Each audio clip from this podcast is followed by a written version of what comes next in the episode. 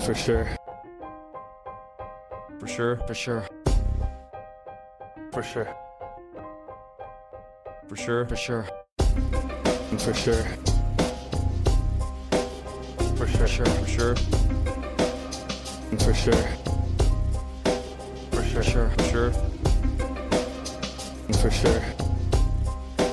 For For sure. sure. For sure. For sure.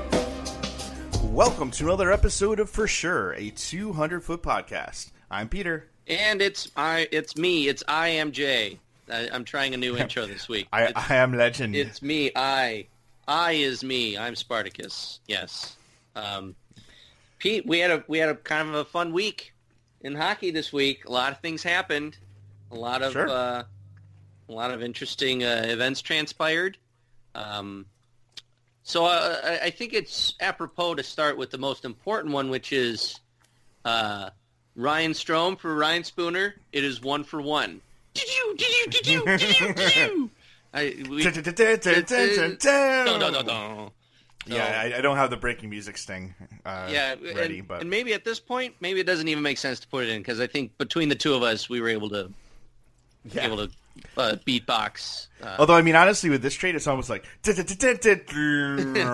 that, the- it's it's actually just the first part of the Prices Right thing where it's just like da da da da, without like the just like yeah. Yeah, yay.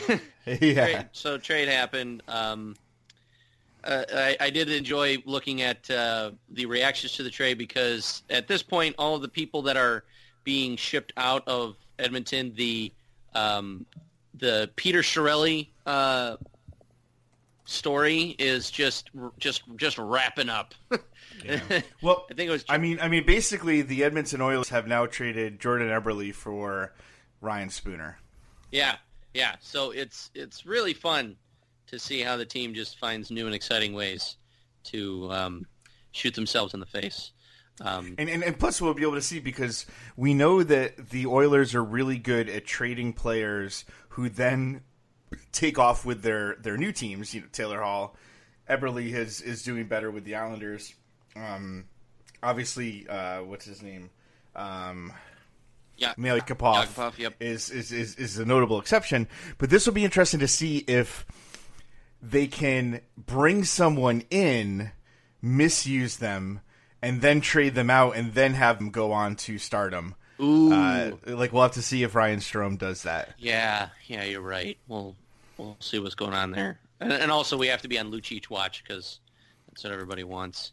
Um, and then another quick small trade. Funny thing. Um, uh, Andrei Vasilevskiy has a, uh, a a foot problem in that it's broken, and uh, he will be out for a while. And uh, we're giving a shout out to to Acharia for uh, uh, calling out uh, a uh, local newspaper's poll, which is uh, I guess in the in the aftermath of Vasilevskiy going down there, they were asking if the Lightning need to go out and get somebody, if they need to go uh, add something to compensate for the Oh, loss. And uh, there's a neat little poll talking about trading.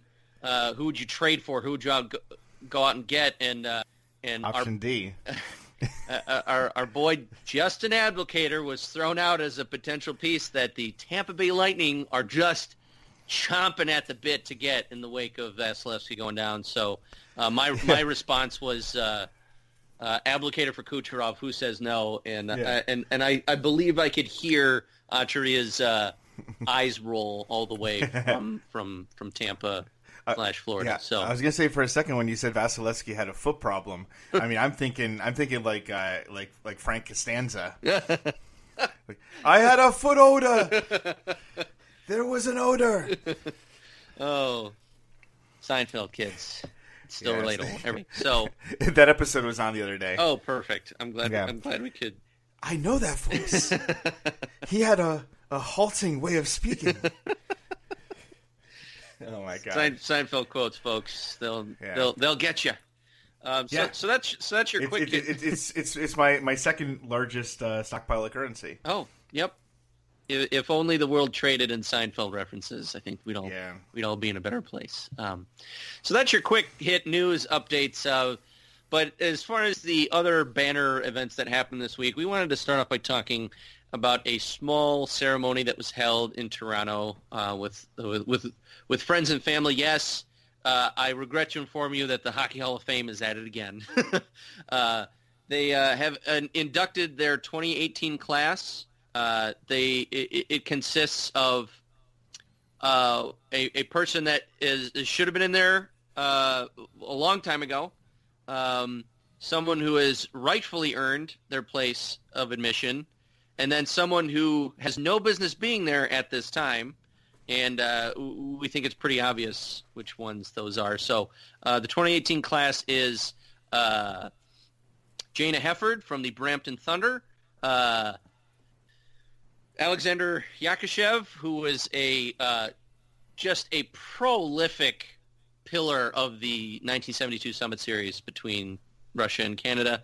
Martin St. Louis of the Tampa Bay Lightning, uh, a scrub goalie by the name of Martin Brodeur for the New Jersey Devils, uh, Willie O'Ree of the Boston Bruins, and then for some reason, because you just couldn't let Willie O'Ree have his moment, Gary Bettman is, was also inducted this week. So uh, first, let me lead off by saying congrats to those going in. The Hockey Hall of Fame is a super cool place.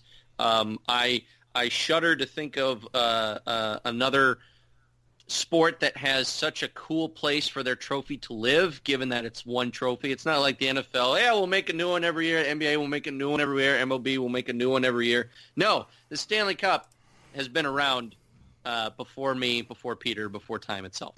So um, the reason I wanted to talk about this was mainly, and, and I don't think I've maybe laid on the sarcasm enough uh, Peter? Do do you think I need to go?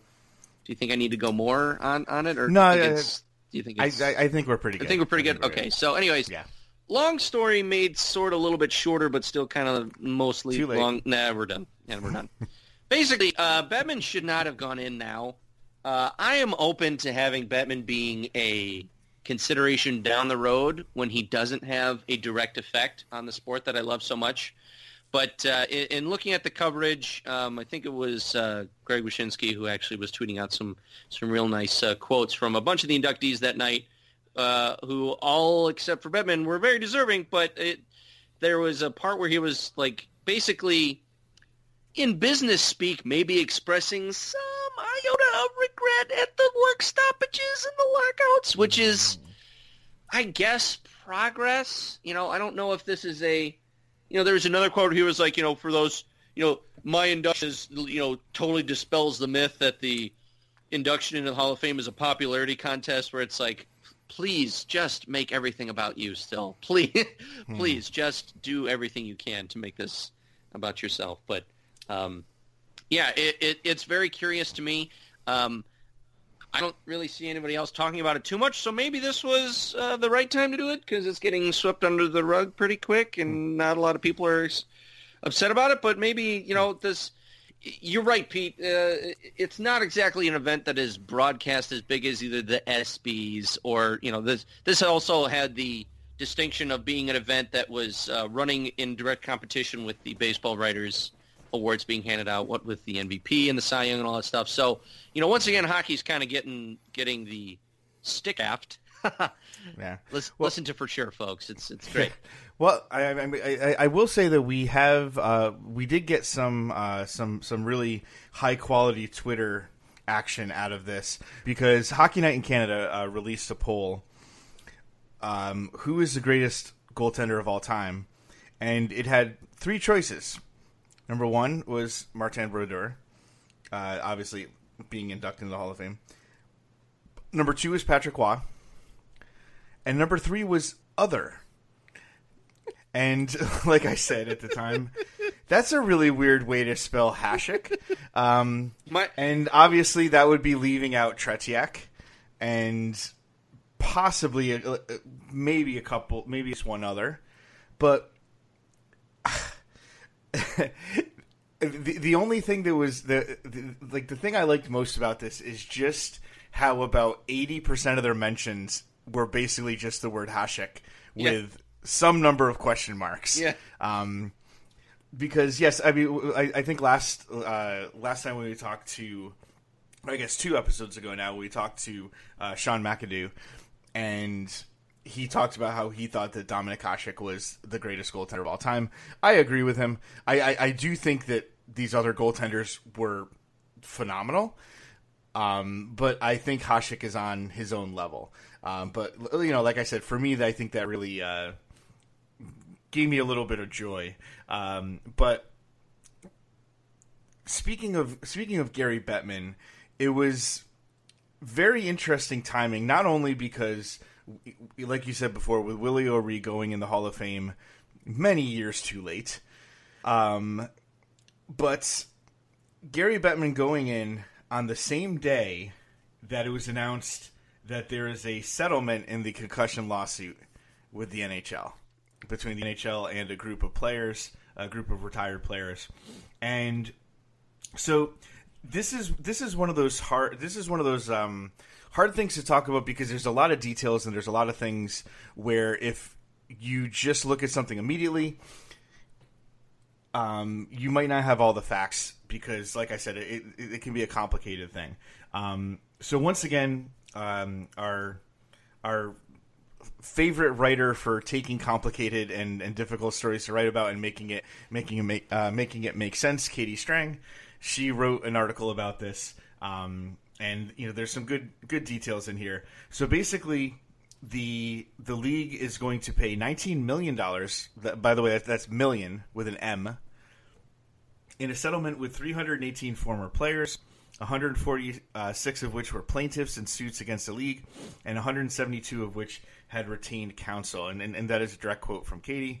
Um, of course, the league denied any responsibility which she says a little bit later is basically standard in these types of it's it's like boilerplate in these types of agreements. Um, but one of the things that was a little strange is that the NFL case that was settled was over a billion dollars with a B, not 19 million. But at the same time, there there was many more players in the NFL, um, about 5,000 according to this article. So obviously the, the, the number of the payout was or the, the, number of the settlement was much higher, but also the number of, of plaintiffs was also much higher. Um, and so if you're wondering uh, if you're wondering what that uh, what that boils down to, basically uh, seven million of that would go to the players, which is about twenty two thousand dollars per player. Attorney fees will also be paid for, as will further medical testing. Um, there's going to be some money set aside for uh, quote unquote uh, uh, the additional payment fund. Um, and this is this is definitely people were very very upset about this. Um, so Jay, what was your response to hearing this news, just in general, but also having it come out on the same day as Gary Bettman being inducted into the Hall of Fame, uh, w- w- without ranting on that part for another time? well, um, I will say that it shocked, not shocked. Um, it is. I don't know. I, I I'm curious as to how I'll look back at at this moment of five or ten years from now. Just like the current climate that allows or condones these things happening. You know, like again, the the most ridiculous thing that humans could have come up with is the news cycle. Just how you process information and how quickly it can be exchanged for another set of information to process is yeah. it's just mind-boggling and it's what's made the last 2 years politically seem like 2 decades. So it's it's really frustrating to see it's such a low number and then you know, 10 hours later, you're celebrating a guy who is a very vocal mouthpiece for not admitting that there's an issue. You know, like, it's, it's, it's not, uh, it's nowhere near what you, what it should be. But then let's celebrate a guy who is uh, one of the driving forces behind why it's so low, right? Behind why it's such a travesty. And you know, we've we've had him. You know, when he says, "Oh, we have like our people disagree with that sentiment whatever it's like what people are you referring to the people you're paying just to disagree not that they have any evidence but they just are paid to disagree because they just happen to have some sort of you know uh, field or study credential that makes them worthwhile to to to, to speak on it. It's we we know it, Peter. We've seen it. It's been demonstrated. There is something like there's uh, there's not nothing happening, and on such a public and widely seen stage, just the cavalier attitude that they continue to have towards this issue is mind-boggling, and and it it really hurts to see them try and get something under the wire here while it's supposed to be a night of celebrating hockey's history and, and, and its growth and its continuing impact on on the sports world where it's you know overshadowed by guys that have been irreparably harmed by misinformation or not enough education about what the sport does it's really tough it's it's really hard to to justify that this is a thing and especially with Bettman going in it's like you know, they're talking about always going in the builder category. Yeah, he made the league more money, but is the league better off, Pete? Are we are we mm. currently better off? Like like how many time how well, many times are we going to preach that money isn't everything when we're now lauding this guy because apparently money is everything? right. I mean, one of the things to to keep in mind is and and and this is this is something that you this is something that you can't really prove you know, he'll point to, um, oh, you know, we've we've grown the league, we blah blah blah, we've uh, you know, we're making more money and et cetera, et cetera. But there's no there's no way for us to see the alternative, the the the the, the Earth B, yep. where somebody else was a commissioner or other people were commissioners over this period of time and they made different choices and perhaps the game could have been grown further. Um, yeah, I mean, he he he has under his watch the the league has grown, uh, both in terms of teams, in terms of fans, also in terms of revenue. But it's he's also there's also been lockouts. There's also been things that might not have happened. And again, the problem is we we have no way of knowing. We have no way of really proving um, what what could have been. Um, so yeah, I, I, I, I mean, as somebody who has been focused on this idea of the concussions and um, head injuries, cheap shots to the head, etc., for for a while, this this definitely does not seem like a good outcome to me. I mean, to put it mildly.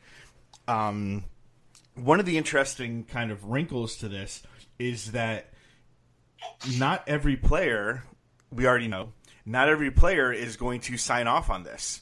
Um, so, for example, uh, Katie Strang wrote a, a, a, second article about this where Dan Carcillo has basically said that he is not going to sign off on this and he wants his own day in court. Um, it, it, it, says he um, he will not opt into the proposed settlement. Um, and then, like I said, he wants his day in court. He doesn't want money. He only wants accountability. Uh, this is a quote from the article. He wants the NHL to admit liability in failing to warn players sufficiently about the risks they were undergoing by playing the sport. He wants a non-monetary acknowledgement of what happened, right? And so it's one of those things where if you if you want to push back and, and argue back against Carcillo, he kind of makes it hard to do. Yeah. Because the only argument you can really make is, well, you just want more money. But if he's not going to take the money, he's already said he's going to donate it to to concussion research, whatever money he, he ends up getting. Then it's it's pretty hard to it's pretty hard to impugn his motives basically yeah. there. So I think that's going to be interesting. And, and, actually, we've we've reached out to Dan in the past to try to get him as a guest. Um, you know, since he has started doing all this, uh, I guess you can call it activism on on behalf of players. Um, you know, with with the idea of the the concussions and head injuries, etc. Um, but at, at, least in the past, when we reached out to him, uh, basically he wasn't doing media. So we'll keep our eye out if we see him start to do interviews, and we'll reach out again because uh, he definitely seems like. it's funny for for somebody that I hated as a player. Yeah, it's really interesting how much I like him now, uh, which which I guess kind of you know, you know goes to show you about the dangers of fandom. Um, although at the same time, the things that he did when he was a player. He, he certainly doesn't defend now. Yeah. um, so you know, so I so I think I had reason to to not really like him when he was a player uh, because of the actions he took. Um, but um, so so what we're gonna do is we're gonna we're gonna go. We have a um, we have a, a, more lengthy interview than normal in, in, in a good way, just because the conversation went on for a while.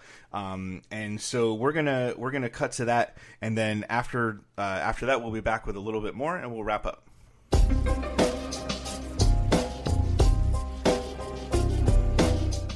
And for our interview this week, we are humbled and overjoyed that we are able to welcome both a fan but also an outsider, an objective viewer, as it were, someone who who's able to divine and observe the events and not have them completely wreck his psyche like Pete and I are victim to every day following this great sport. Uh, we welcome in Mr. James Edwards the third. That's right, the uh, Pistons beat writer for the Athletic Detroit, a small ragtag organization that we have had quite the fortunate luck of interviewing almost every single member of. Uh, he was uh, previously a reporter for the Lansing State Journal, where he covered Michigan State and high school sports. Uh, this next part I wrote myself because I thought it would make sense because Pete needed more words, but uh, he's quickly found his place among the top voices in Detroit sports journalism appearing on podcasts and NBA Network to give insight on this ever-evolving Pistons team. And just in case those of you who are just tuning in, hearing me talk all about James in the basketball sense, he likes hockey too, and that's why he's here. so, James, welcome. I appreciate you guys having me. It's that was a an honorable intro. And just to clarify, um, I've actually I've never been a Pistons fan in my in my life. Um, I actually I, I grew up a, a, a Clippers fan. Clip show. Okay. All right. This is great. These these are all these are all big things that are happening right Just now. uh, transparent, yeah. Yeah, yeah. There you go. So, um, so James, what we wanted to uh, let's let's give a little preface on how exactly you came to be on the show because this actually started before basketball started because you and I found ourselves working a really strange exhibition game at the Breslin Student Events Center, and uh, it was a uh, Pistons Cavaliers game, but because of the Dan Gilbert connection, uh, it was billed and produced as a Cavaliers home games for so so for just you fans out there, if you need something that's comparable in description, imagine the Montreal Canadiens having a home game at Scotiabank Arena in Toronto. Every video ribbon board has Montreal Canadiens um, uh, elements. They have the Montreal Canadiens Laker girls come out instead of the regular Toronto Maple Leafs Laker girls. Uh, just it, it, was just really bizarre. But uh, during you and I talking, you had mentioned uh, that uh, this this humble podcast of ours was of interest to you, especially in the uh, early '90s uh, Red Wings team. So we thought that was really the best reason ever to to, to bring you on. So, uh, what, given that the Joe is gone, and and you know, if I remember correctly, you didn't really get a chance to experience the Wings at the Joe, but experiencing those mid '90s teams. What was your impression? How did you? How did you? What made them attractive or exciting for you? Yeah, I mean, it's first of all to talk about that Pistons Cavs game. That was that was actually a pretty cool experience to watch an NBA team on a college floor. I'd never seen that in person. I know it happens in uh, the preseason a lot across the country, but to actually like see it and like witness these guys that are clearly bigger than the kids who play on that floor most of the time, it, it was just it was a weird environment, but it was pretty cool. Um, and then to get to the Red Wings thing, I actually so my grandma is her family's from Minnesota, um, and grew up a huge, huge hockey fan. And my best friend growing up, he was a goalie. He played AAA, squirt, and all that stuff in Ann Arbor. Um, so, I mean, people point to other things when they talk about the Red Wings of the '90s, but I always immediately point to Chris, Chris Osgood uh, mm-hmm. because I was a huge fan of goalies. I can, from Kevin Weeks to uh, Ron Hextall, like I can just name off all these guys whose hockey cards I have, but Chris Osgood was like my guy because that was my best friend's favorite goalie, um, and it was it just always stuck with me. And that was the best team at the time, and they were right there in our our own backyard, and it was yeah. No, hockey was a big part of my childhood, so it was it was definitely uh, the right time to be a a, uh, a fan of the Red Wings for sure. Nice, yeah. Um, I uh, in preparation for this, I went and back and I watched. Um, you know, I went on YouTube and I watched some uh, s- some clips, and you know, for me, I I grew up uh, a an Islanders fan, and because I grew up in Connecticut, but Okay. the Red Wings, as as I've said multiple times, the Red Wings were my playoff team. They were the team that I I like to watch. Um, you know, I, I, I like to watch them in the playoffs because the Islanders weren't in the playoffs very much, uh, and you know, you know, so Rick so, so it's interesting. My oh my god, that that brings back really painful memories. Um, Are they still paying? him? so, um, oh, that, that's a good question. I, I, I think they actually are because I, I, it was like fifteen, like a fifteen year contract, and then I know they bought him out, uh, Yeah, which yeah. doubles the years. So they're probably going to be paying him until like I die. Uh, It's funny because you're right because they have because we have Bobby Bonilla Day, so we should figure out when Rick DiPietro Day is, right? Because isn't that it? It sh- we'll, we'll, we'll do some similar, yeah. um, so yeah, so so for me, uh, you know, let's see, 19, 1997, I was I was going back and watching the highlights from that, you know, the the 1997 playoff run, and let's see, for me, I graduated high school in '98, so I would, you know, I'd be junior in high school, I guess, when that was happening, and like I have so many memories of just because at that time hockey was on ESPN pretty much, and so it was like. Ooh, playoffs. Okay, I'm gonna stay up and I'm gonna watch the first game. I'm gonna try to stay up and watch the, the West Coast game, and you know I, I'm pretty sure I watched like all of those games. Um, Yeah. So, but like like like, what's your favorite memory or memories? You know, like like like for me, I mean, I remember watching Yzerman score the, the uh, it wasn't in that year, but you know the the multiple overtime goal against St. Louis. You know, coming down the right side and then jumping in the Right. air. Um, I mean, I remember uh, McCarty, you know, scoring and spinning around. Uh, obviously, the, the you know all the stuff with Colorado. Um, so you know, what was your favorite memory or memories that just like burned in your mind from growing up during that time? So the one that sticks out, um, there's two, and one's non-Red Wings related, but I'll, I'll do the Red Wings one. Um, uh, obviously, like you just said, like the Avalanche and Red Wings rivalry was like unparalleled in sports at the time. Um, there was nothing that even came close to it, and I just will never forget.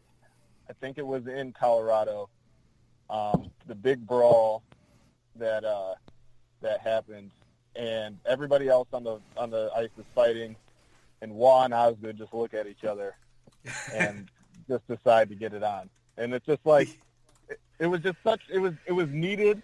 Like goalies don't have any reason to like beef, but like they do in a way. And everybody hated Patrick Roy from from this neck of the woods. I hated Patrick Roy. I thought he was overrated, and Ozzy was my favorite. And Ozzy got on top of him. I thought Patrick was kind of getting him with some some good dingers, and I was like getting a little nervous. And then, but in hockey, it's if you get on top of the guy, right, you win. Hmm. And I and I thought Ozzy got on top. I'll just never forget that because I, I think that might have been the first time I ever seen goalies fight.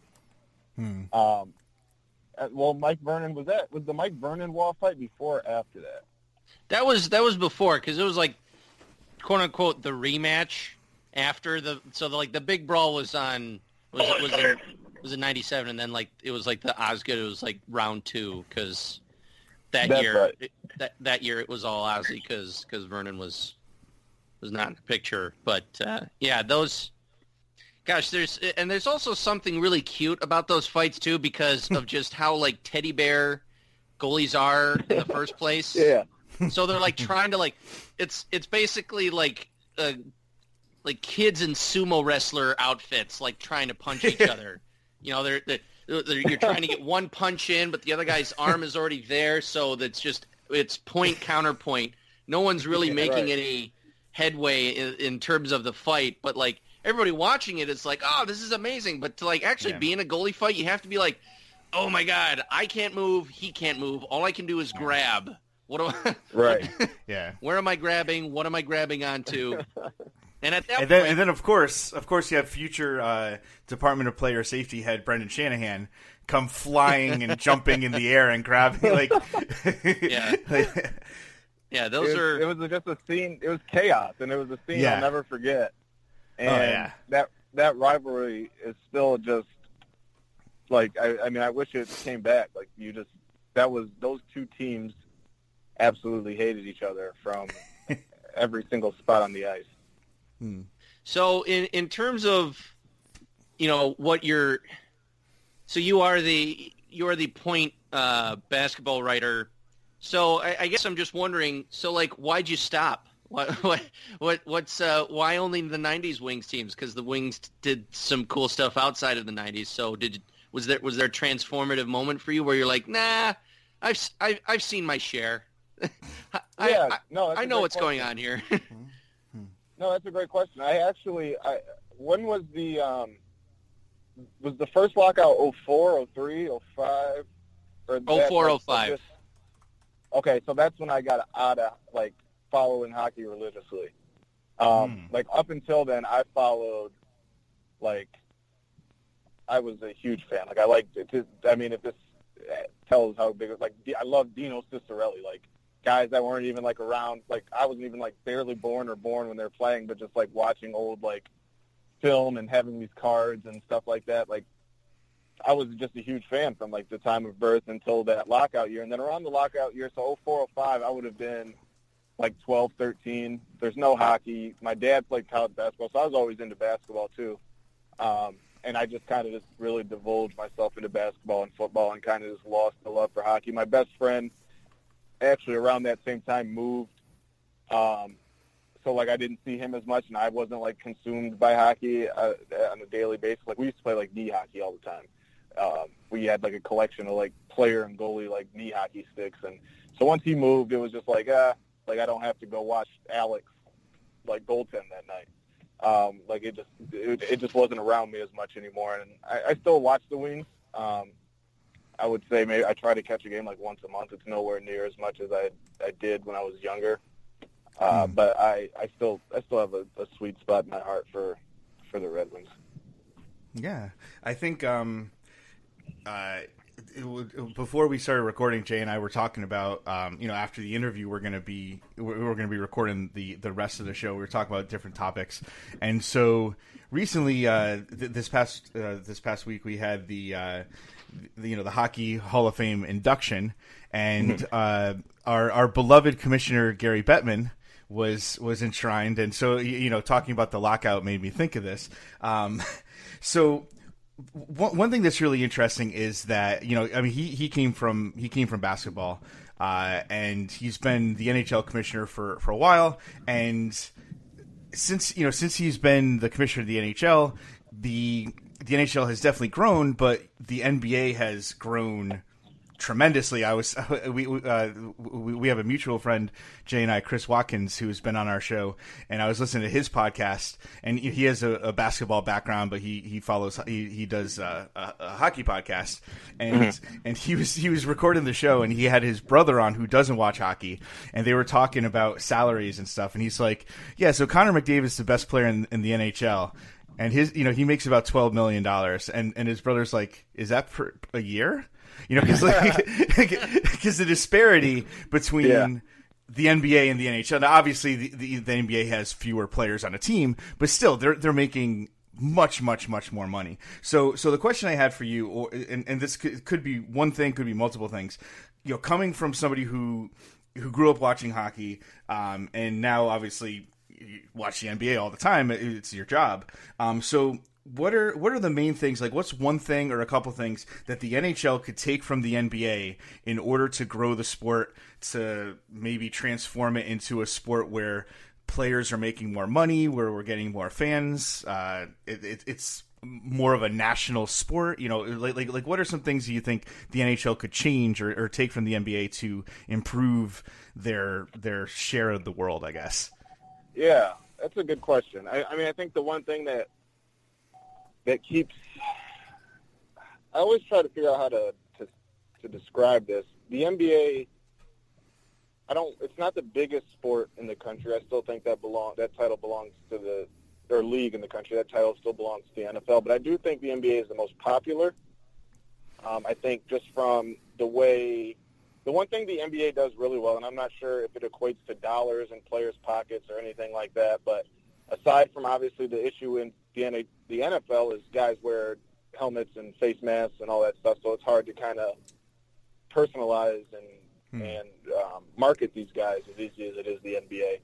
Um, and two, the NBA does a great job of like running social media. Like when it's a basketball night, like the things and stuff that takes off the tweets, it's all basketball stuff. Maybe it's just because I Mhm. follow basketball people, but I also follow NFL people. And you know, really, I mean, this year you see it a little bit more because they're actually let the guys have fun and do celebrations.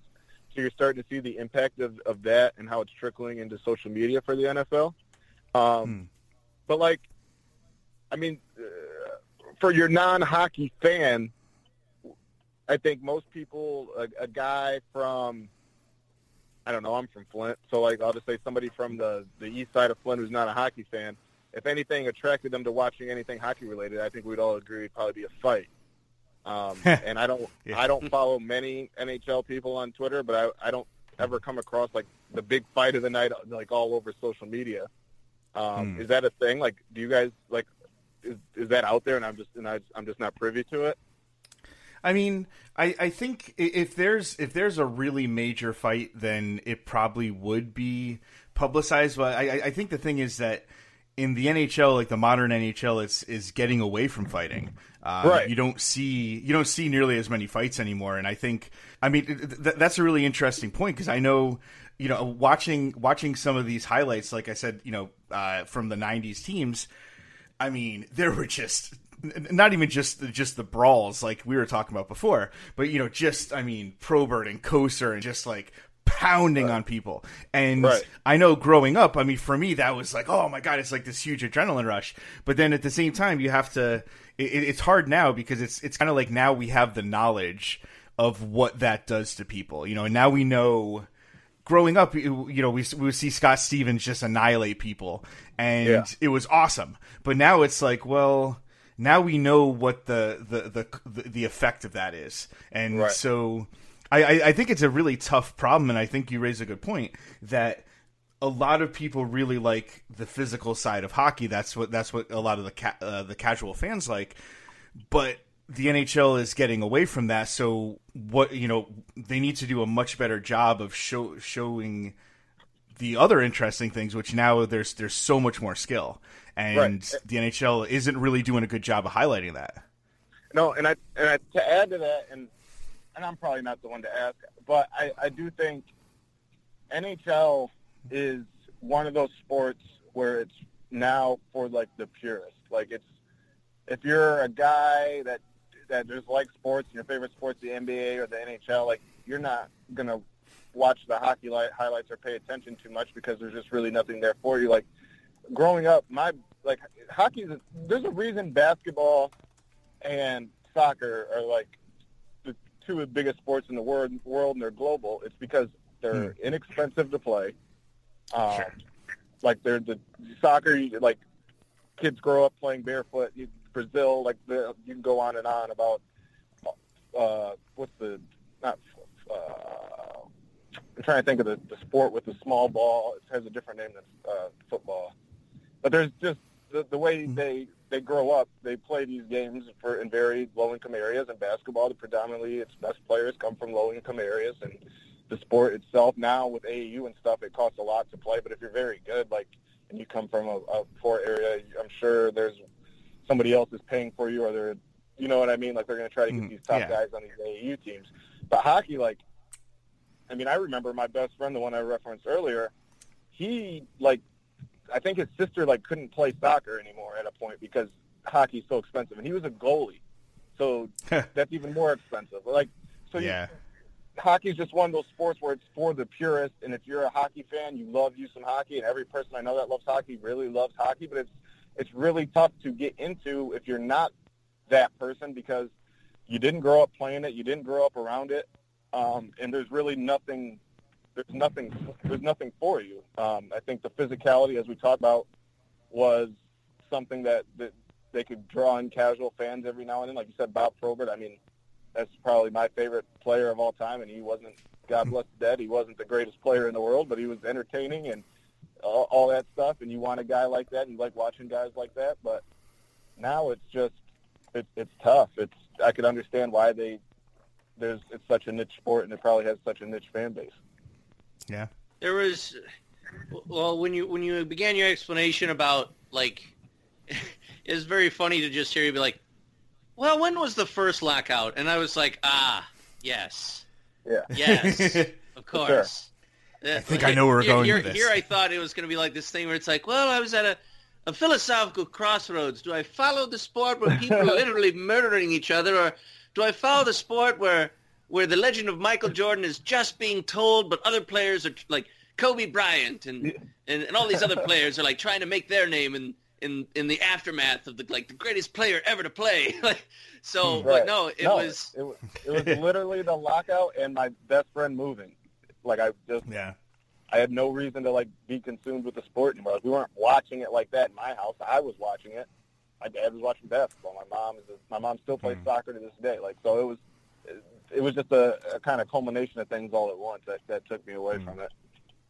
Gosh, you know, that's. It, I feel like yours is a perspective that is probably so widespread and common, and just doesn't get asked about enough. At, at least, maybe not from like friends and family, but like maybe from Right. sports media, where it's like, "Hey, man, like, why don't you watch hockey?" It's like, "Well, I used to," and then you locked yourselves out a couple of times. so, Yeah. like, Right. there's yeah, it, it's also really it's it boils down to it being really funny when you have the executives in these moments talking about how do you grow the game, how how do we reach more people, and I'm just mad that there's not enough of a wildcat journalist who just stands up and says, maybe if you didn't lock out every eight years, we wouldn't be in this situation.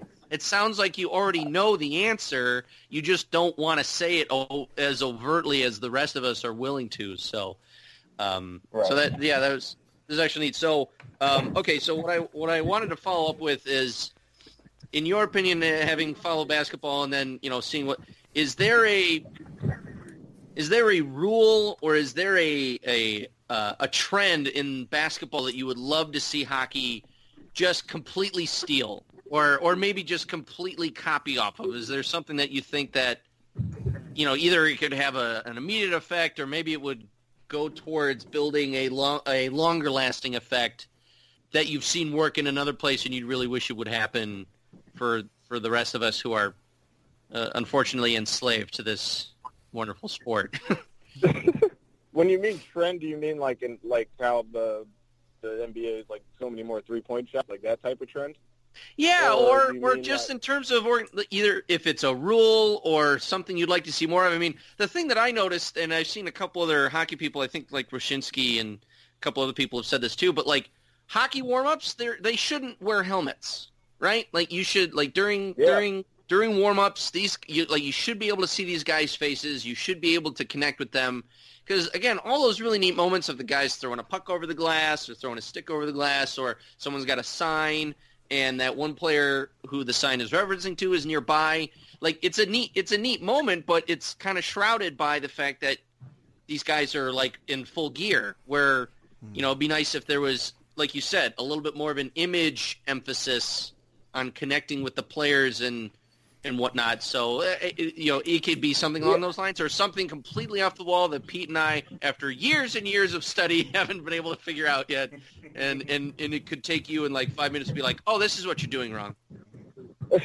I mean, I mean, I'm, I would be all for like players not wearing helmets. I think that would be awesome. Like, obviously, there was a time back in the day when that was the case, and there's a reason that they wear them now. Um, I know that's probably not likely, but I mean, that would 100% like stand out. Um, but that's obviously again not uh, in terms of health, not the the best thing to do. I guess one thing I can point to, and it's not basketball related, and I hate to go keep going back to this because I sound like if any like literal like hockey just enthusiasts that are listening to me talk about this, they're probably like, "Get this guy off." But the physicality of it, I think, is like the one thing that people who aren't purists can like relate to. And I just always date back to, or I always look back to, remember when like the NFL Countdown or ESPN they used to do Jacked Up for Hmm. like NH or for NFL games, like the hardest hits or Yeah. who got. Remember that? Like, why doesn't hockey like do that? Like, why not embrace it? It's a physical sport. Um, that's like people like physicality. Americans like physicality. They like brute force. Like somebody that has no interest in hockey, I'm 100% sure if they're watching SportsCenter are not going to look at their phone when they're showing the best hits of the night. Hmm. I, I just think there's ways to maybe engage a, a broader audience, and it might hurt the image of the league. Um, but I think at a point you just have to accept that you're like that's one thing I I get upset Hmm. with in the the NBA. Um, I, I I think they're trying to like de- they are trying to detour like trash talk and and they're quick to give technicals if a guy's talking trash after he done somebody. And I just think like we're all like big boys here. Like we can handle ourselves. Like that's entertaining. People want to see that type of stuff. And I think the more leagues shy away from that type of stuff, I think they have a chance of, of losing a little bit of a of a fan base. In the NBA's case, I don't think it hurts too much, but I think the NHL needs to needs to like portray that it's hockey is physical, and there obviously is finesse, and there's guys like Pavel Datsyuk, and I mean you could go down the list um, of, of great. I don't know what the correct words are, but geeksters is that a word? Um, It it is now a word. It is now, yeah. absolutely now a uh, word. good. It- that is Good, awesome. yeah. That is fantastic. I uh, you think about guys like that, and I just I just think that there is a they got to find a way to to bring in the casual fan because you just never know what could happen if somebody sees all these hits. And Hmm. I think the one thing that hurts hockey is to more of a demographic thing in America. Hmm. Uh, how much it costs, where these kind of where these rinks are located. Um, you're not. you I mean, you're pushing yourself away from a, a, a bunch of demographics. Um, and I just think it's it, it's worked and it's fine. They have their niche, uh, but I, I would accept more physicality. I, I think maybe I'm Mm. wrong and maybe I sound like an idiot who hasn't No. followed hockey closely in 14 years now. But that that's what always drew me in. No, I mean, I mean, like I said, one one of the, or I, like Jay said before, one of the things I was I was definitely interested in ha- is having someone who, you know, most of the people we have on here are huge hockey fans. They watch it all the time, and Right. It's definitely really interesting to get the perspective of somebody who doesn't watch it all the time, but is aware of it. You know, grew up watching it, understands the basics of the game, etc. But isn't watching all the time because that's that's a different perspective than we're used to hearing and talking about, and I think that's really cool. Um, I wanted to I wanted to ask you uh, like like a writing slash craft question. Um, Yeah. Because, like Jay, Jay said before uh, in your bio, one of the things it says that um, you used to cover high school sports. So obviously, you, you you know, going from high school sports, uh, now you cover professional sports. You cover the NBA. So, what's like one thing? What is one thing that you either learned covering high school sports, or or something that you um, you you realize is is is like a good good habit or something like that. Like I, I want to kind of make this as broad as possible. Um, that you still use now when you're covering professional sports. Yeah, no, there's two things. Um, I always say this whenever I, I'm asked about this. Like Graham Couch, who's a columnist for Lansing State Journal, like he used to tell me all the time, like, dude, if you can cover high school sports, you can cover anything, and it just makes sense because there's so many. Like I, when I was in Lansing, I covered 40 different schools. Each school has minimum six sports. Um, wow. Yeah. you know what I mean? So it's like you, you cover Yeah. a lot of things and you meet a lot of people. So one, it taught me like people skills, um, Hmm. how to interact with people, how to um, cr- build relationships, create relationships on like a personal working environment. Um, and then that obviously, if you can talk to a a 15 year old girl soccer star who's shy and thinks that because you're a reporter talking to them, you're like the most important person in town, like you can have a a pretty civil conversation with Reggie Bullock or Reggie Jackson. You know what I mean? It's Hmm. it's those guys are they, they see you differently, um, but they're it's more grounded. And then another thing is everybody like has everybody has a story. Uh, you cover so many high school students and and coaches. Like you learn that there's always. I mean, you got you have a story, you have a story, I have a story that somebody would find interesting. Um, so just because these NBA stars are millionaires and and seem like superheroes to some people, it doesn't mean that they don't have a story that is uh, relatable to us peasants. You know what I mean? Mm, Yeah, absolutely. So I think that's the that's, Um, it's just people stuff. You learn how to you learn how to talk to people. You learn how to build relationships. Um, and I mean the writing. The writing you just get better by writing more and reading more. But obviously, the, the high school sports al- allows you the opportunity to to tell a lot of different stories. So you kind of get a lot of you get a lot of things under your belt. Yeah, there's having the, my experience with high school sports was uh, I, I was um, announcing my uh, high school's hockey team. I was like the PA announcer, and um, as as a small humble brag, I got a I got a I got a varsity letter for it. So for for all you kids for all you kids out there, there's there are Green other Bay. ways other ways to get that varsity letter. You know.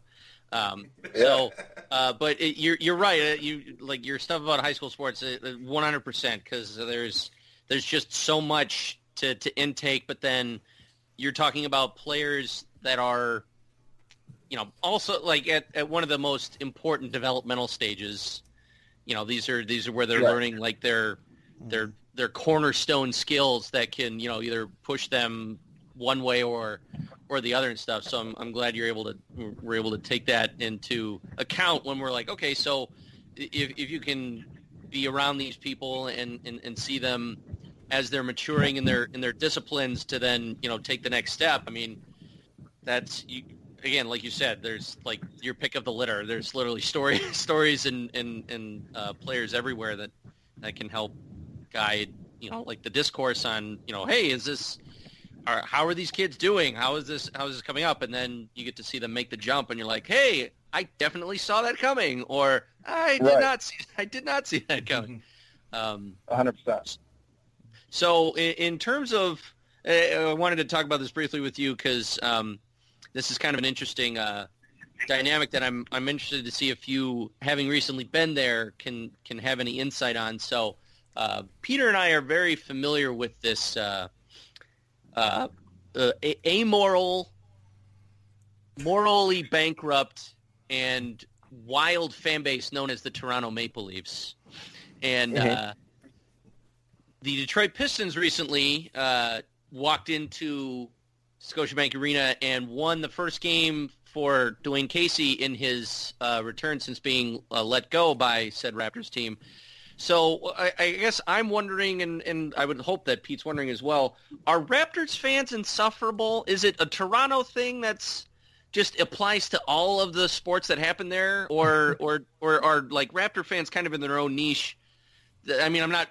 Again, the most famous fan, of course, is Drake, who I guess is, you know, uh, like it doesn't matter where he is in the world, he always has like a fast track. He has like a Stark jet that can take him back to Toronto in like seconds. Because oh, the Ra- the Raptors are on. It's I, I have to be there.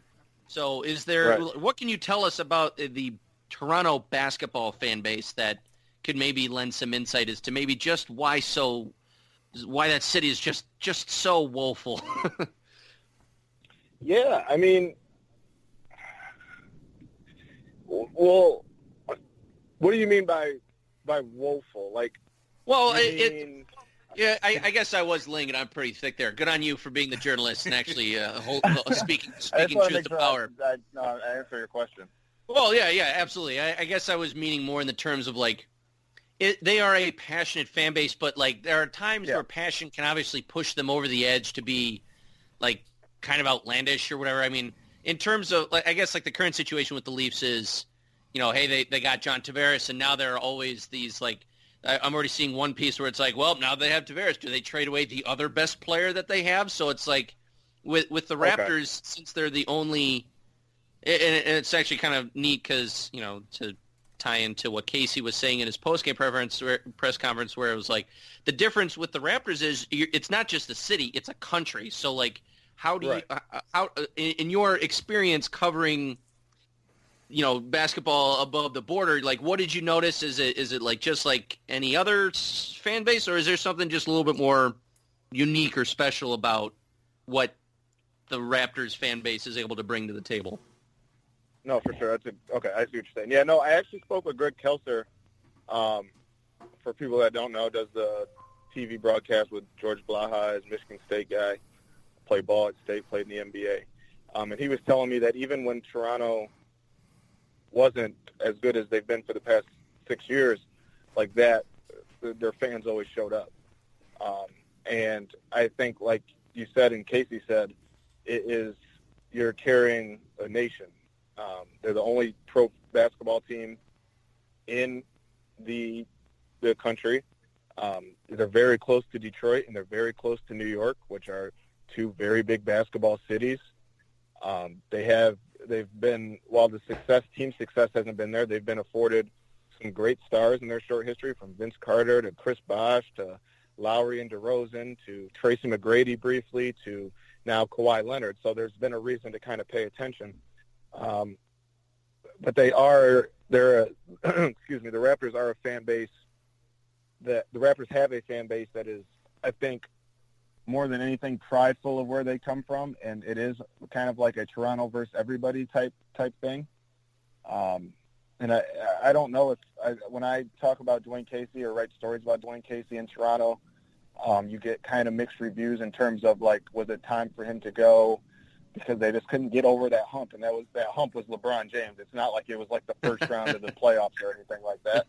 Um, but I also under, I understand why maybe you do try to change some things. I just I, my question is, does, is Toronto? They're 12 and three now after the loss to Detroit. Are they 12 and three because Nick Nurse is taking over full reins, who was Casey's assistant, or are they 12 and three because they added one of the best five players in the NBA?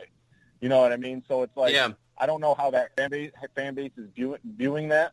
Um, I think Dwayne Casey's uh, victory in in Toronto maybe has some more questions around Nurse because they had a very bad game. I want to say in Charlotte the day before, or I don't remember where it was, but they struggled, and I think they had lost uh, pretty recently before the Detroit game. And it's it's I think more so than anything. I mean, Toronto's my favorite city on the NBA circuit, and the, my favorite city I've ever been to.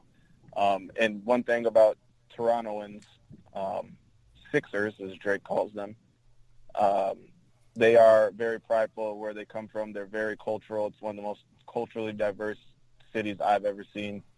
Um, and the, the Raptors kind of reflect that. They're, the Raptors have players from all over, and it's a uh, it's re- there really is a backing of, of an entire nation um, that that that propels that type of fandom.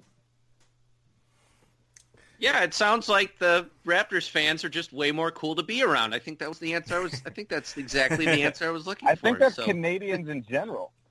Yeah, yeah, yeah, true. Yeah, Canadian. It, it is. It is kind of strange because uh, uh, what is nice about them being in such close proximity is they all travel so well. like like when the Oh, Raptors are Raptors here. Oh, yeah. Oh, crazy yeah. in Yeah. Yeah, is that the same for the Leafs and Wings? Oh yeah, yeah. That's it's it's obnoxious. When when the uh, the hockey game that was at the big house between the Wings and Leafs. I mean, gosh, I did not want to be a customs guy to, for for that weekend. Just just so so many Leafs people, so many duty free cases of beer coming over. It just man, you know, it was that they you you're you spoke to it well. I, I and, and I guess I was just curious because like in the you know, like you said, there's there's even in their short amount of time, the, the Raptors have been afforded some some key pieces and stuff. Whereas like the Maple Leafs have been around for like a hundred of years, uh, what I call a century of horrors, and uh, you know they, they they've had some tremendous success, but it hasn't been any at all recently. So you know, it's kind of a it's kind of a, a fan base like on the verge of, you know, hey, are we are we going to be able to take the next step here? Will I, you know, like, can I still look at myself in the mirror? Whereas, like, I think Raptors fans probably have the right idea where it's like, hey, no matter what happens, like, let's let's show up. So that's that's that's good to know. Whereas, like, I think Leaf fans still show up, but just they will say things like even like the most polite, angry things you could possibly think of that that, that they'll say. Well, I, Um, I think the difference there is too. Um, I mean, with all due respect to the NBA and how far it's come, nothing will trump hockey in Canada. and so those fans are probably a little more passionate. Um, the Raptors are, like I said, fairly new. I want to say they're only 24. I want to say I'm older than the Raptors franchise, and I'm 26. Um, and I mean, they had the Vancouver Grizzlies for a little bit, like that. That didn't last long, and it's hockey, so you understand why there's probably a little bit more emotional aspect to that, and emotional attachment from the, how long the Maple Leafs are with the original six and and all that stuff. But it's uh, you understand it. Like we were at after their we were there in Toronto two days, so I the game was Wednesday. I got there Tuesday night. Me and Rod took the train and Rod Beard from the Detroit News, and we went to uh, grab a bite to eat after. And literally, there was 15 TVs on, and every single one was hockey. I'm like, yo, can we get the Warriors and Hawks on at least one of these? And I just like we were afraid to ask. We were afraid to ask. Like we knew what. But luckily, we had a guy that was pretty cool about it, and he did it. But yeah, man, that's hockey. So I assume their fan base is a little bit more emotional than the Raptors is. Yeah, absolutely. I um um I I wanted to ask one more question and then we'll let you go. Um, so so first of all, just because Jay's going to wrap it up, so you know, thanks a lot for coming on. I really appreciate it. And um, Thanks for having me. yeah, yeah, it- it's been awesome. Um, so the, the question I had is is that is another one last NHL NBA thing because um, one of the things that Jay and I always talk about is just how dumb the NHL is in terms of Oh. just just Oh, doing yes, things do. that just um, keep I don't know keep the sport from evolving in the way it needs to. And so one of one of the dumbest things, one of like the most NHL things this past season or this season so far is um basically NHL players have been playing a lot of Fortnite on their road trips. And now if they're playing Fortnite, they're not out at the bar getting smashed the night before a game. So you'd think that would be a good thing. You, you, you know, you'd think that would be like awesome. This is great. But of course, you know, some teams have basically banned them. I, there was a, a team, I think it was Vancouver, where uh, they're not allowed to bring their PlayStations on the road, which is again like What? the most NHL thing. Yeah, it, it's that- it's so wait, dumb. That just happened. Uh, it was what, what Jay, like a month ago. Yeah, maybe? yeah, it was it was kind of early on in the season because you know again, the NHL likes to just like get these like weird things going right out of the gate. They don't want it. They don't want to waste any time at all. They just want just maximum weirdness right from the shoot. yeah. I so, that. so- Now- so they're encouraging their guys to go out and do, do, do things instead of sitting in their room playing video games. Well, I get. I mean, It, it, I guess it probably boils down to the Pete. I, I guess this is where we could uh, let, uh, and I suppose there are such things as basketball people in this sense as well, but like hockey people or hockey men, as they are commonly referred to, like they're very big on the way things are, the way things were, the way like the playing the game the Right. right way. So when you have people who are unable to grasp how activities or how certain things are able to uh, either it, it just sounds like they you know it, maybe it's just a poor cosmic timing of guys are playing video games and the team had a crappy game so someone's making a correlation or or an equivalency of like oh when they play video games they stink which hmm. i Oh, okay. can't possibly Yeah. think is true on on any levels unless like I guess there was one player who like I guess i- is still unknown at this point. Pete, we talked about him uh, like maybe like five or six podcasts ago, but about how like it was a major point of contention with his agent and and with scouts about evaluating this player because of the amount of games that he was playing that weren't you know they were they were worried about his his drive, his energy, his work ethic because he's staying up till two in the morning playing video games. So it's like, yes, in that very specific instance, yes, I think it's nice to raise your hand and be like, maybe tone it down a bit, bud. But if it's just like, hey, you know, we just we just got to you know we just got to Calgary. It is cold outside. It is not exactly the the let's walk to the bar weather. You know what what can we do Right. among us? Hey, let's pop on, let's pop in some Smash Brothers, some Fortnite, some something, right? And to mm-hmm. then be Right. restricted from doing so it's it's you know it's it's it's that's that's that is a part that i will say woeful in its correct in its correct Oh, yeah. context So uh, okay, yeah. So so anyway, so so I, I do have a question, um, and so the so the question is, um, what do like? Is there anything that NBA players do on the road that we might not expect?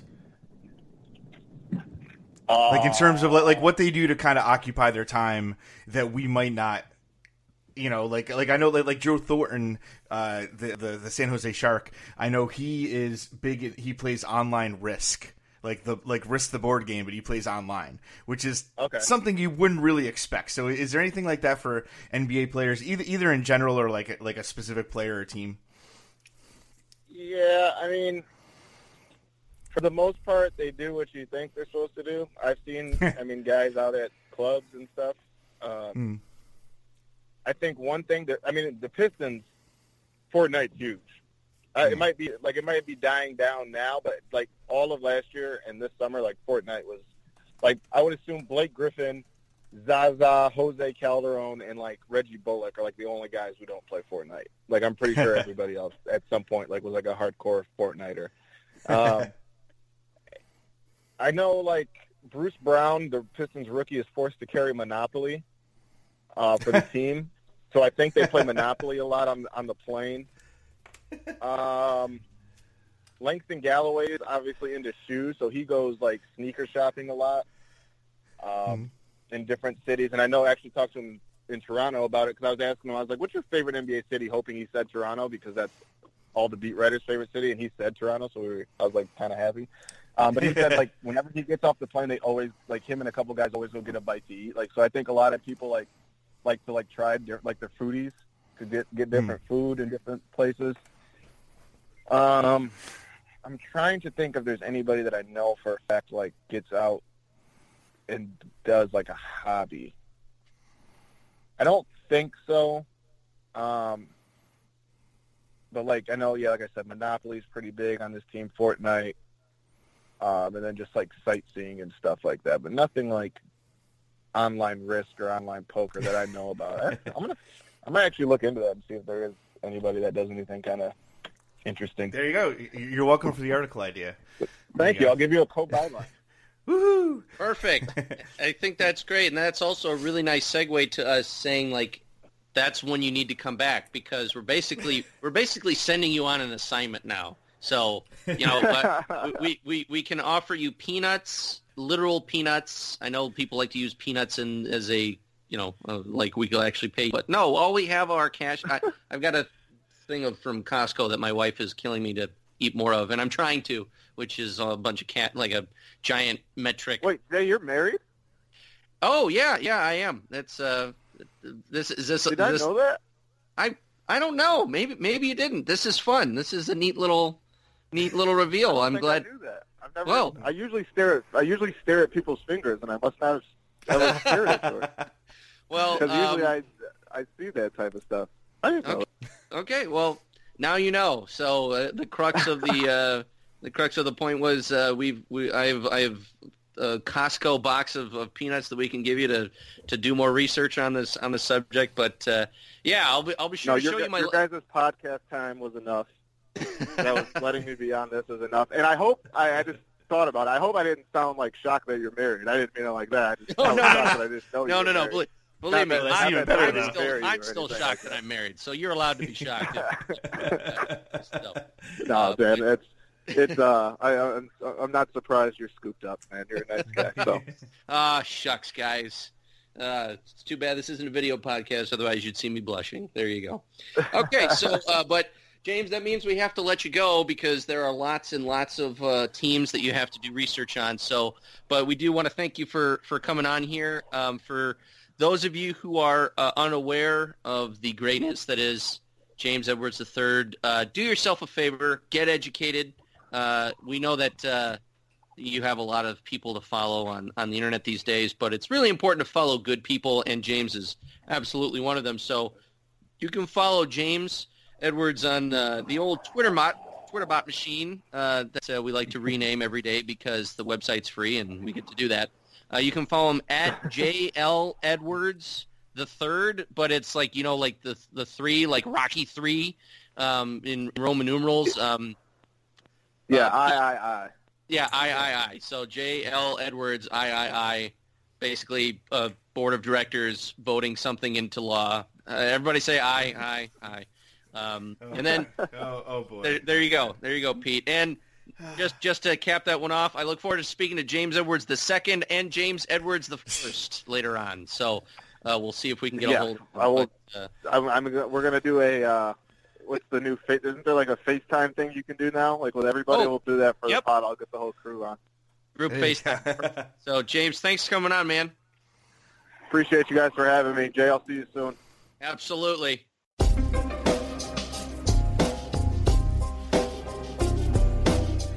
All right, so so we hope you enjoyed that interview as much as we did.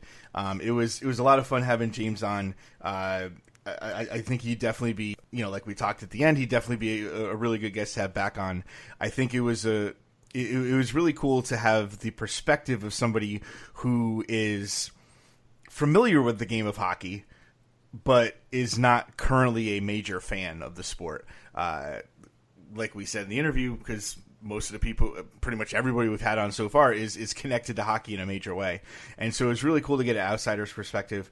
Um, one of the things that he talked about that that I thought was really interesting is he was talking about to, to try to get the, the more casual fan um, about really promoting the physicality of the sport, which on the one hand completely makes sense. Like like I think I, I was talking about with him when I was growing up. I remember you know, I mean, like there's a fight, everybody's on their feet. I mean, it's, it's you- you go to a game, you're like, oh, I hope there's a fight.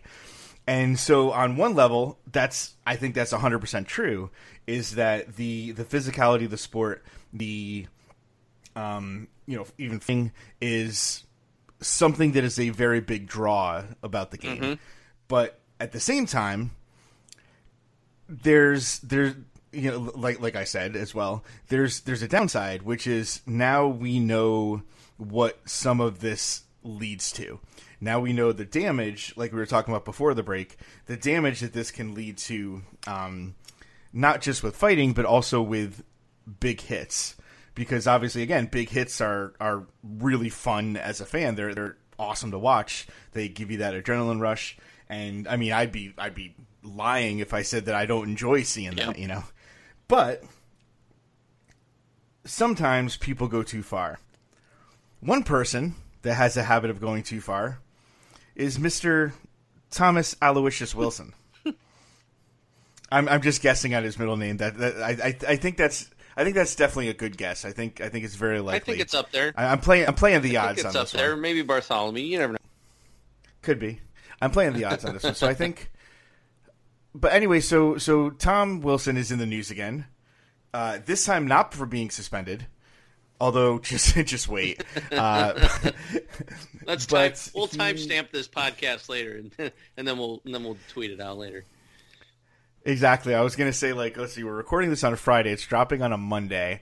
What are the Two odds that we're going to have to come back and re-record full this? days of hockey action. Let's see what happens. Oh, boy. Let's roll the dice. So, yeah. So, um, Tom Wilson was suspended um, for 20 games, and the NHL or the the independent arbit- arbitrator has decided to reduce the suspension, just like the same person reduced the, the suspension of Austin Watson. Um, so Elliotte Friedman on the 31 po- Thoughts podcast said what I pretty much imagine to be true is that in the future there will be a different arbitrator for because the NHL can fire the arbitrator at, basically at will. Um, but they can't do it until after this season. I think that's that's what that's what Elliotte was Okay. saying that, that that's the next time it could happen.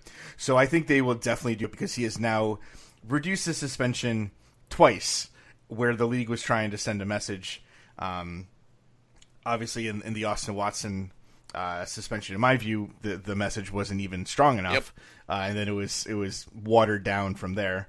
But the you know, you know, so so Wilson was uh, suspended for 20 games. The the arbitrator reduced it, and so Tom Wilson is now back in the NHL. So everybody, watch out. Yep.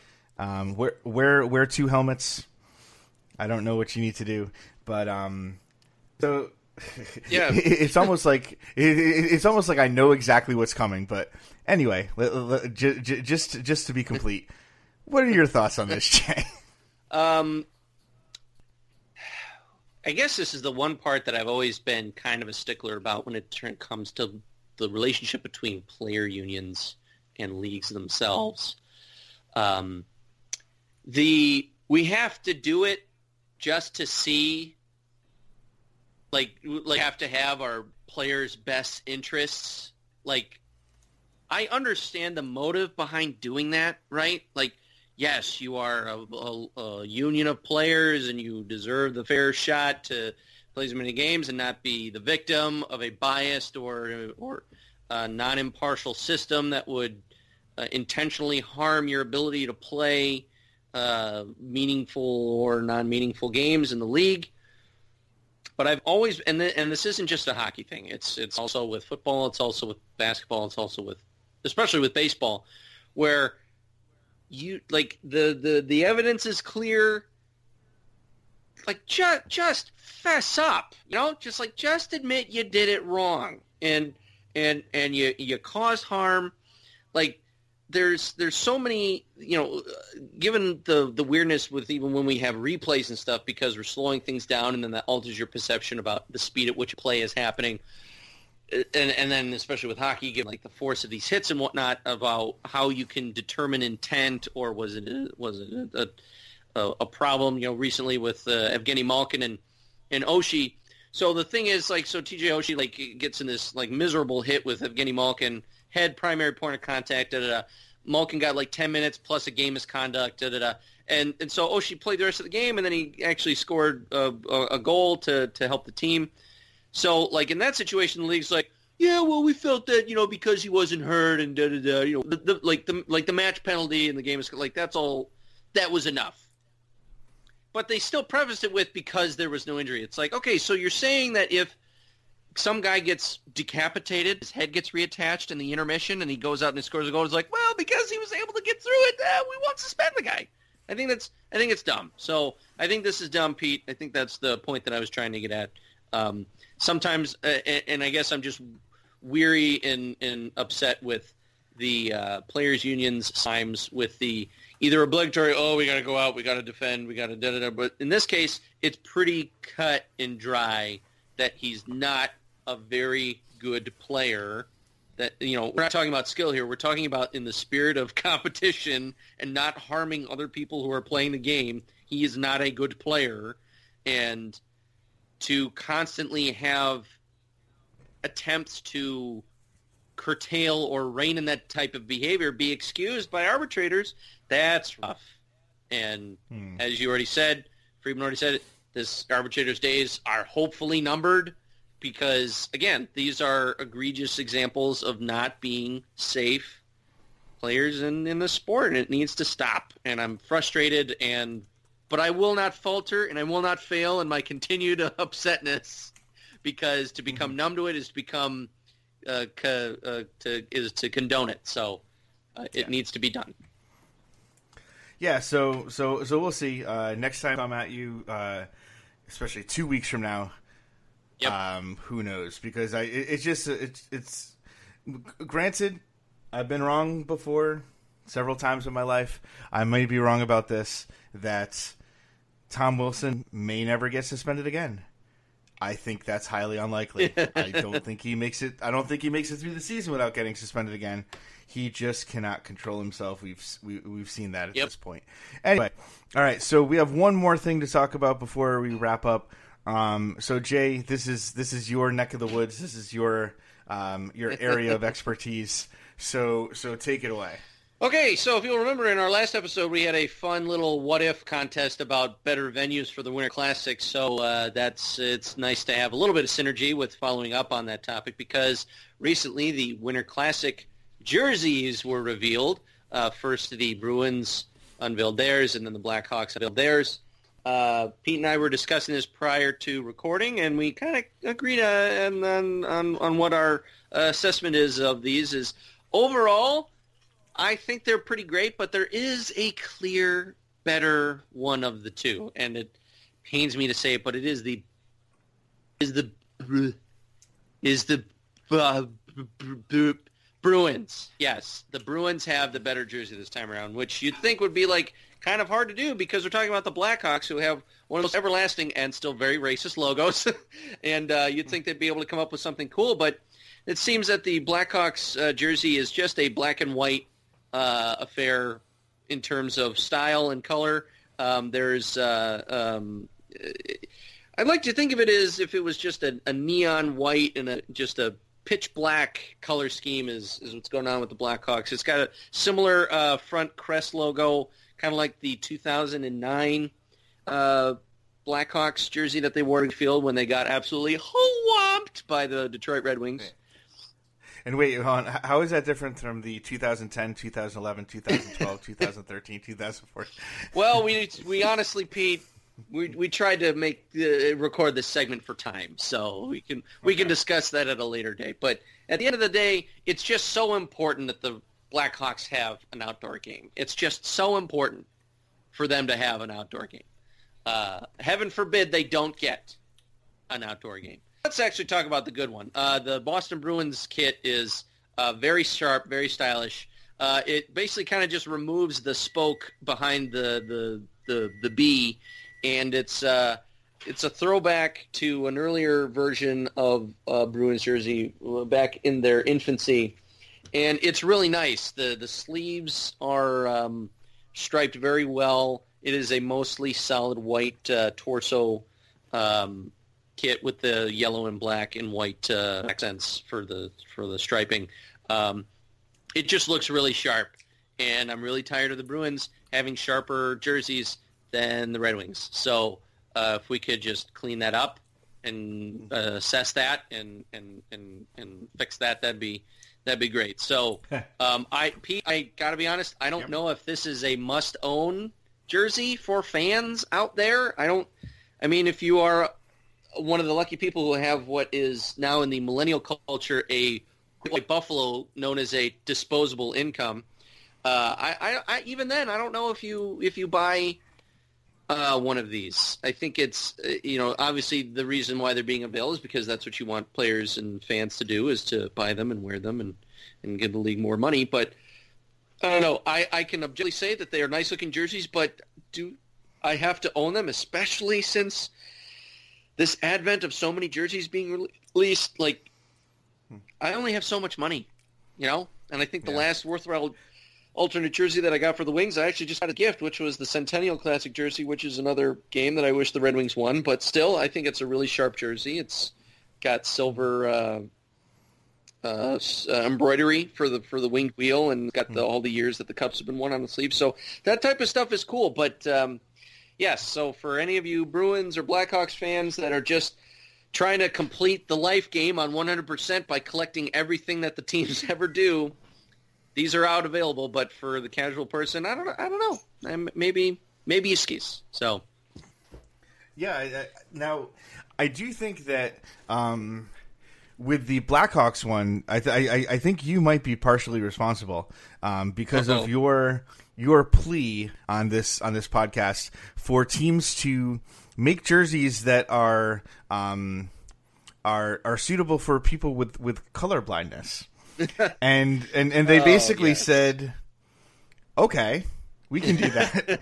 um, Yeah, they said they said in the okay way, like when you ask your cousins for money instead of gifts, they're like okay, and instead of a check or money, they bake a hundred pennies Yeah. into a Jello mold. it's like, hey, we did what Yeah. you asked. and So- and, and, so and so I, job. yeah, so I mean because because the uh, the Blackhawks only have uh, black and white on their jerseys, they they had more money to put stripes because it seems like they're like, wait, hold on, we don't have additional colors. No, okay, um, we got to put like eight more stripes because if you. Stripes time, baby. I mean, if you look at it, like this definitely is Jack White's favorite hockey jersey of all time. Yeah, yeah, I'd, I'd, I'd say that. It's maybe missing an accent of yellow because that is another big third man Hmm. Uh, base color. But yes, this is a uh, this is a Jack White special Yeah. for uh, Um, for his stuff. And so. yeah, yeah, real quick, I um like you- like you said, we did talk a little bit before we recorded, and and I definitely agree that the the Bruins jersey is, really, in my opinion, pretty cool. Um, I I'm not I wouldn't buy a Bruins jersey anyway, but if even if I were to be in the market for a Bruins jersey, I don't think this is the one I would pick. But at the same time, it's it, it's pretty cool for for a throwback style. I think um, I definitely think they did a good job with this. But let us know what you think. Let us know what you think in the comments. Would would you buy either one of these jerseys? Um, the correct answer is no. But if you want to give us give us your opinion, I'm just joking. If you want to give us your opinion, um, you know, sound off in the comments. And that brings us to the end of our show. So um, thanks a lot for listening. We have, uh, if you want to follow us on the Twitter machine, uh, you can follow me at P Flynn Hockey. You can follow Jay at the Roar underscore twenty four. Our podcast is at two hundred foot pod, which is two zero zero ftpod. We should probably do more tweeting from that account. Um, Yeah, yeah. Right when you said it, I was like, "Oh, it's that weekly reminder that we do one." yeah. um, and uh, yeah, so so you can follow us there on on Twitter. Um, if you want to get some merchandise uh, for the podcast, uh, we have a merchandise store. It is uh, at tiny or sorry, it's not at. It is tinyurl.com slash first shirt. That's F E R S H I R T. We forgot to say this last time, uh, so I'm going to add it in uh, this time that we are still in November, right? Uh, Through the month of November, Jay and I are going to donate any profits we make from selling the merchandise to the Concussion Legacy Foundation, and that is the charity that uh, Winging It in Motown is is uh, devoting our charity challenge money to. So it's a really great cause. Obviously, we talked about that today in uh, in, in a couple different ways. So if you really want, you know, if you if you want to um, help with that, the the best way to do it is to pledge money for the charity challenge. Um, but if you've already done that and you want to get some merchandise, like I said, Jay and I will take any money we make uh, through that store and we will donate it uh, at the end of November. All right, so uh, thanks a lot for listening. We'll come back at you in two weeks, and we already have. Uh, it's interesting because I was going to say a guest. We actually have two guests line up um, at the same time, and I will just, I, uh, yeah, it, it- I think it's going to be our our second time doing that, Jay, because we had Craig and Max on. Yep. Yeah, so this is our this is our second time doing it. It's our first time doing it remotely, and uh, with four four different people in four different places. So it's going to be interesting. It's going to be fun. Um, Get ready to hear people talk. Yeah, yeah. Yeah. For sure. For sure. For sure. For sure. For sure. For sure. For sure. For sure. For sure. For sure. For sure. For For sure. sure. For sure. For sure. For sure. sure. For sure. For sure.